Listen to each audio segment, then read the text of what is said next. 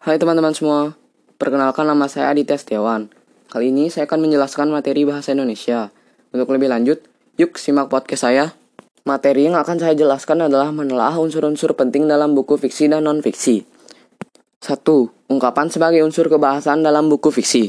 Dalam sebuah buku, banyak terdapat kata-kata yang saling berhubungan yang disebut sebagai ungkapan. Misalnya lapang dada, berat hati, dan buah hati. Ungkapan mudah ditemukan dalam buku fiksi. Selain ungkapan, Buku fiksi juga memiliki unsur fiksi seperti tema, alur, tokoh, gaya bahasa, latar, dan amanat. 2. Unsur-unsur menarik lainnya dalam buku fiksi. Buku fiksi memiliki daya tarik untuk menjadikannya enak dibaca. Contoh buku fiksi adalah antologi puisi, cerpen, atau novel.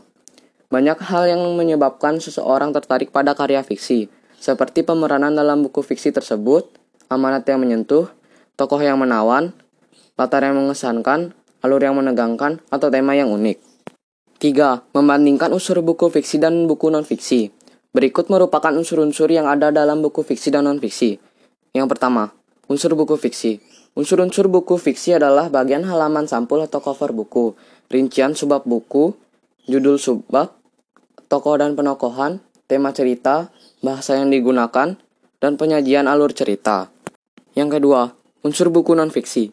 Unsur-unsur buku non-fiksi adalah bagian halaman sampul atau cover buku, rincian subbab buku, judul subbab, isi buku, cara menyajikan isi buku, bahasa yang digunakan, dan sistematika. Sekian penjelasan materi bahasa Indonesia dari podcast saya.